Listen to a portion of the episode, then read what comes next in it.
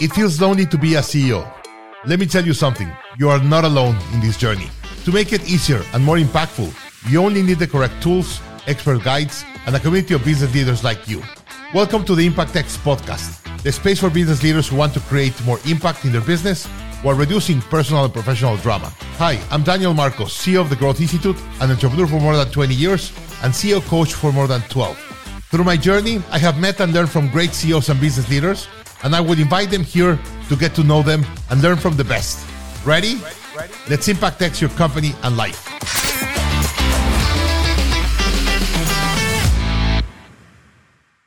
Good morning, good afternoon, or good night, depending on what part of the world you're visiting us. Hi, I'm Daniel Marcos, your host of the Learning Up podcast and CEO of Growth Institute, and I'm here with a really, really good friend, Andy Bailey. How are you, Andy? Very good, brother. How are you doing? Great to see you. It's been too long. It's been too long. Yeah. Uh, so it's it's good we have this excuse so we could meet uh, and talk a little bit. We already had 20 or so minutes before we start recording. Uh, it's always great to see you. Let me do a quick introduction uh, for everyone that doesn't know you, and then we'll go into the questions. So um, Andy has uh, learned to build great organizations and has scaled two or three really big organizations. You're going to hear from him numbers, discipline, uh, process on how to really scale companies.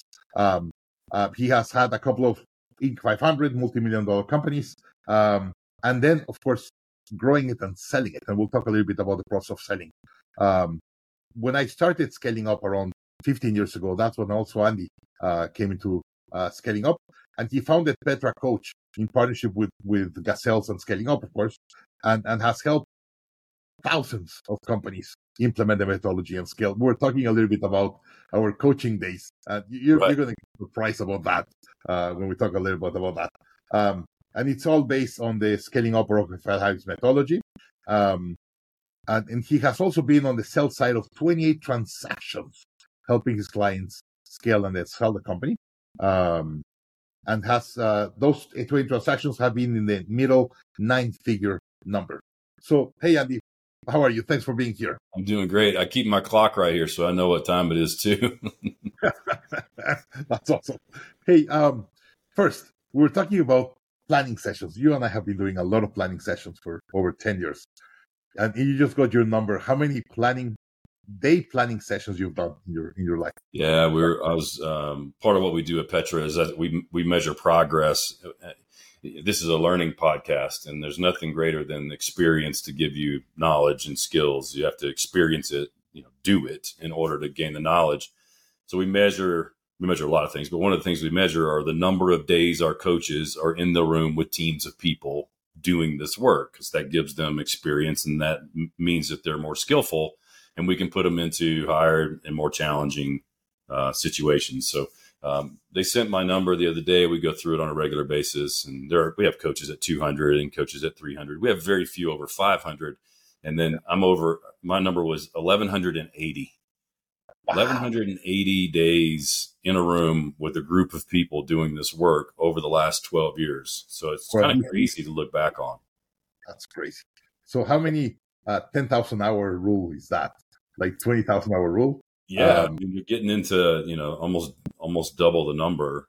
Yeah. And I learned something every single time I'm in there. I, I, I had experience this past week where I'm working with an organization from Canada who's doing a buy and build strategy where they've moved from the operational excellence of their own company up into a holding business, and the holding business is now going out and purchasing uh, similar organizations, util- utilizing what we worked with them over a decade to build and, and putting it in there and getting some scale from that as well as getting some efficiencies through that process.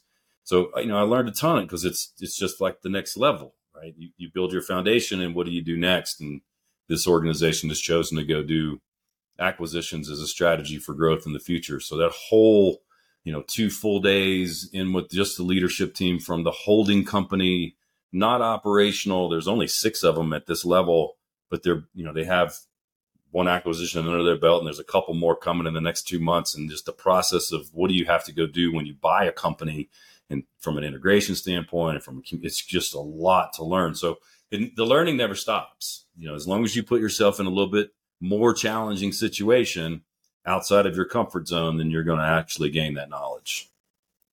And, and we were talking before the we started recording about speaking engagements. How few people really have 10,000 hours on stage? And you're really on stage for 20,000 hours uh, just with the coaching. So whenever you go on stage, uh, uh, that also translates the learning into other ways, like like like speaking, keynote, and the rest. Um, so so what's your biggest learning that you've gained from those learnings that you took into into speaking and being on stage? Well, it's a little bit philosophical when you ask me what's my biggest learning. The the one thing that comes to mind is confidence in myself.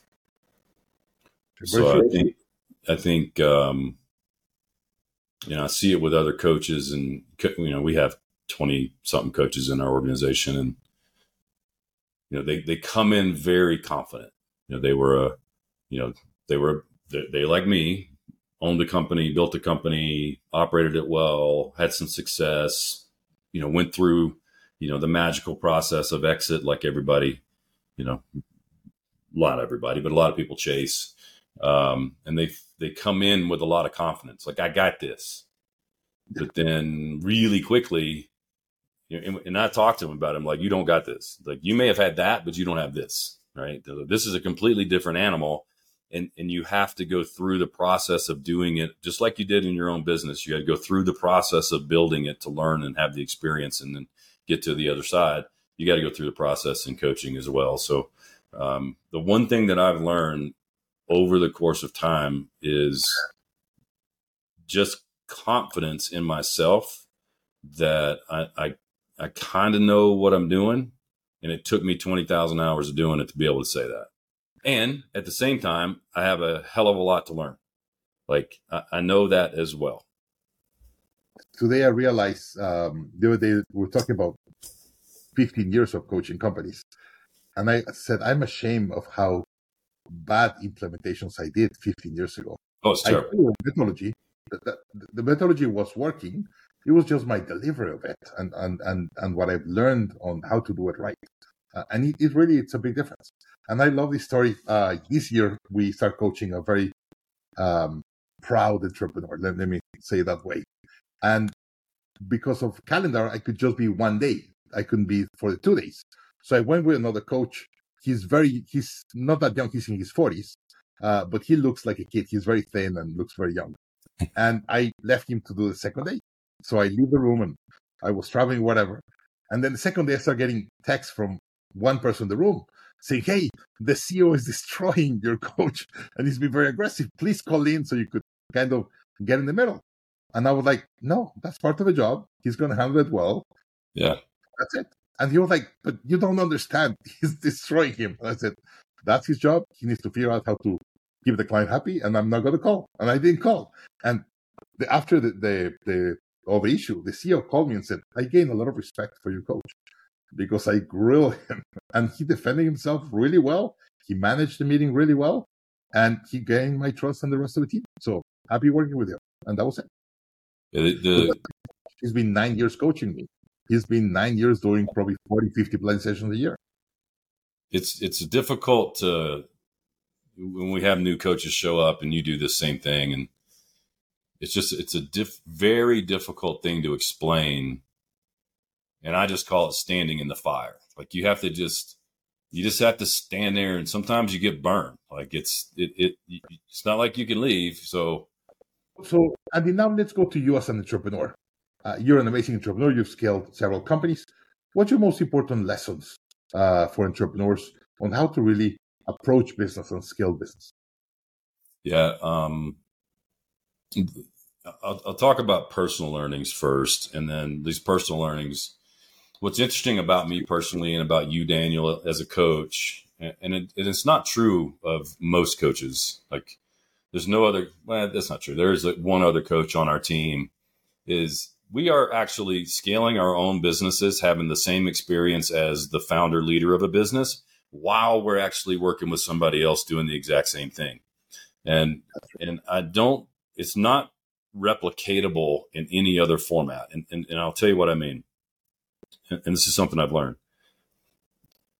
When and, and it's not untrue what what people say, what coaches say, even what Verne says, it's not untrue and it's idealistic.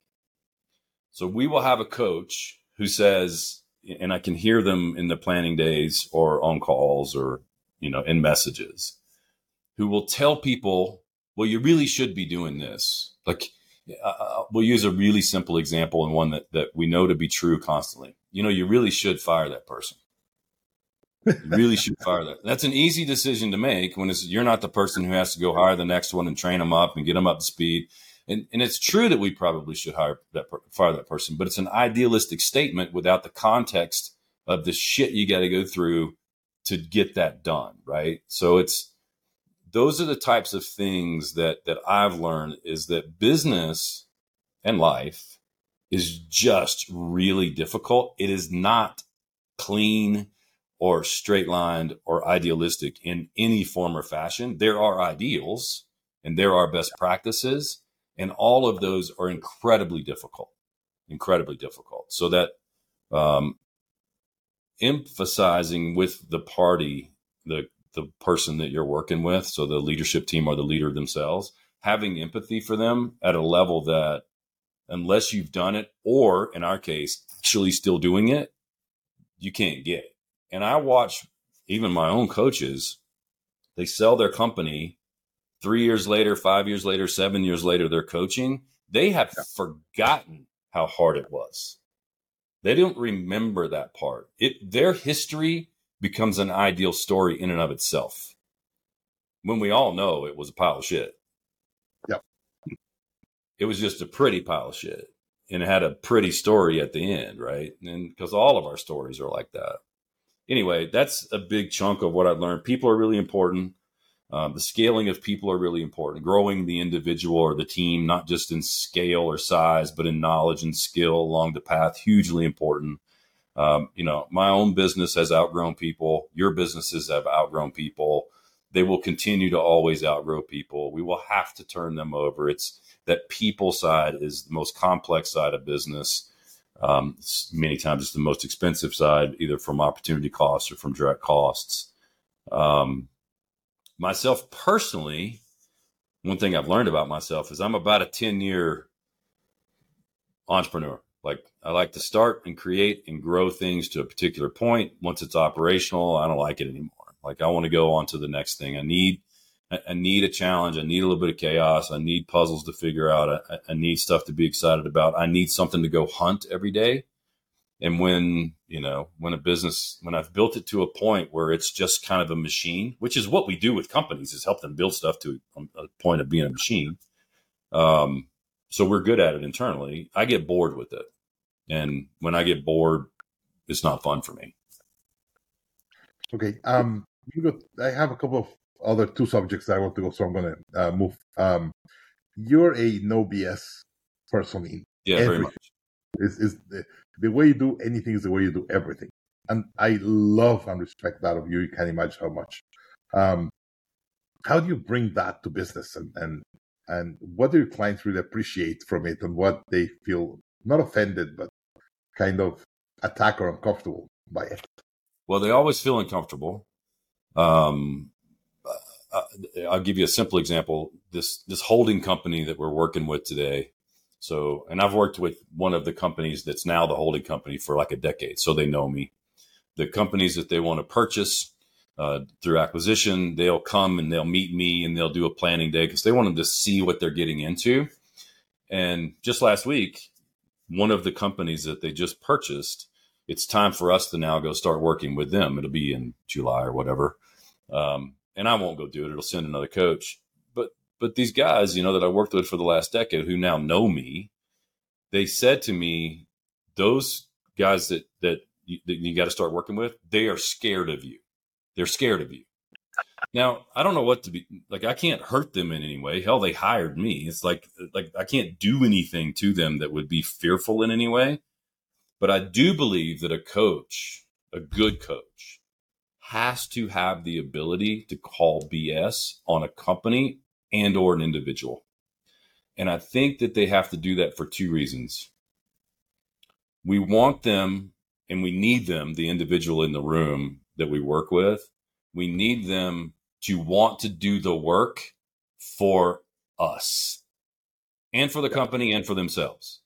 But we have to be in that ecosystem of I don't want to let down my coach. I don't want. I told him I was going to do it. I'm a little bit afraid if I don't, he's going to call me out. Therefore, I do a little bit more, and the company's more successful, and they're more successful at the exact same time. But if we don't set that up that way, then we don't get that end result.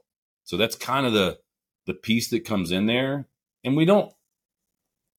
If you if we see something that's that's BS, like I can't walk past it and not. It's impossible for me not to call it out what is the right process or timing to get ready to sell? And what do you recommend someone that really wants to maximize well, the value of the company? yeah um, i mean there's a hundred answers to that question. You want to i mean the, the simple answer and the difficult one to swallow is you want to sell a business when it's doing really well not when it's not doing well right? Like but usually when it's doing really well everybody's happy and they're making money versus when it's not doing well they're pissed off at it. They don't want it anymore so they want to get rid of it. So if you want to maximize value first of all, think about exiting a business if it is from a sale perspective to do it when it's when it's you know, when you're doing really well. And then and we've started doing some of this work. Um, pick a date in the future. Three years. That's usually what we see. I want to move this business in three years. All right. Well, what's your number? We want to figure out what the number is. I mean, I want whatever the number is at exit, at you know, pre-tax, post-tax, whatever. And then we come back and we build a EBITDA of that particular number. We figure out what the multiple needs to be. We get a higher multiple if we do these things or a smaller multiple if we do these things. And we can kind of figure out what we need to do and actually to get to get there. But most all, and I can almost confidently say all businesses are not at any given moment ready to actually sell. I'll give you a simple example. This is the simplest one I can think of um, copies of all contracts in the last five years. Your diligence process is going to ask you for copies of all contracts in the last five years. You, as the owner of the business or the leadership team, are like, shit, why do they need a contract from five years ago? Doesn't matter why they need it. You need it in your disclosure document to protect you because you gave them the information. Yep. Where are all your contracts? They're probably spread all over the place, or they're God only knows. So gathering the data and creating a database, whether that be Dropbox or Box or wherever you want to keep it, but getting a diligence process already created before diligence starts. The process of diligence itself will expose things that need to be done before you go sell, and that will increase your enterprise value. Now, the work that we do sometimes gets into this particular area, but the simple work we do around Rockefeller habits and the habits of scaling up actually add increased enterprise value for this single reason, many more, but mostly for this single reason redundancy in leadership. If you are the one selling the business and yep. you are the one that can't be replaced, your business is not sellable. So, so how long before someone wants to sell their business, you help them prepare? Three years, two years, five years? What's what's the optimal? Depends on the current situation of the organization. So depends on those factors. I want this. This is my EBITDA. If we got to grow I'm working on one right now that wants 100 million dollars at exit, and we got to get the EBITDA to a certain point to get it there. Like, and there's lots of ways to do that. We can do it internally through organic growth. We can do it through some small acquisitions. Like, there's ways to do it. But if the EBITDA needs to be at whatever the multiple is to get you to your number, we have to back into all the things that need to happen outside of the tactical pieces of redundancy and leadership, making sure that you have all your documentation in the right place. Are you GAAP or not GAAP? Do you, do you run off GAAP or do you not run off GAAP? Like, how are you reporting your numbers? There are certain things that need to be in order that make the process smoother and not just the process, but the evaluation higher. I have watched meetings happen with PE in this case, where we would go through the meeting. PE is going to be the investor, company A is going to be the, the seller, right? So PE is going to buy, they're going to do a roll of 30% of some number like that. Yep. We would go through the meeting and review the business structure, go through the one page plan. We would go through priorities. We would show them a line in the software. And like we go through all of that. And they already had a multiple. So they, they had an LOI in place and the PE firm increased the multiple one full term, one full point at the end of that meeting. simply because we had all that structure in place. Wow. Wow. I mean, that's a that's if you're if you're making two million dollars a year in EBITDA, that's a two million dollar extra payout you get just because we did this work in putting in a one page plan with all the detail around it, long term plans, KPIs, using software to track it, the things that you and I go do every single day. I watched that happen in a room with a PE firm. We're going to give you one more turn on that because it's so clean. so it's, I, I can literally fold it up and hand it to Daniel and say, "Go follow the manual." Right. Um, so, so question here. You and I talk about strategic sales, and we've we've helped several of our companies have strategic sales. I have a session tomorrow. Indeed, I'm in in, in Monterrey today, flying to Mexico City. Have a two day strategic session. To a company wants to sell in three years, and we're gonna uh, start talking about strategic sale and Rembrandts in the attic and all that. How do you help them identify those Rembrandts and, and the buyers? Um, how do you help them go through a strategy session for it? Well, if uh, if we've been coaching them for a while, it's a pretty easy process because we already identified that stuff, you know, early on, and we know their business well enough. If we've never been in the room with them, you know, we're going to ask them some pretty straightforward, simple questions. What is it that makes you different from your competitor? Well, we, you know, we have a lower price. Well, tell me what makes your price lower. Well, we're able to source from this place. Well, tell me about that. Well, we own the mine. Okay, let's go there. So you actually own the mine where the ore comes from to produce this thing. Oh, and you push it through Dubai to do the smelting. Like this, there, like you don't know any of this stuff if you're brand new to the room full of people, but they know it. But you have to start, in my opinion, uh, with very simple questions. What makes you different than your competitor? Why do your customers actually come back and repeat business with you? Why do they care about working with? If you weren't here at all, how would that affect the marketplace?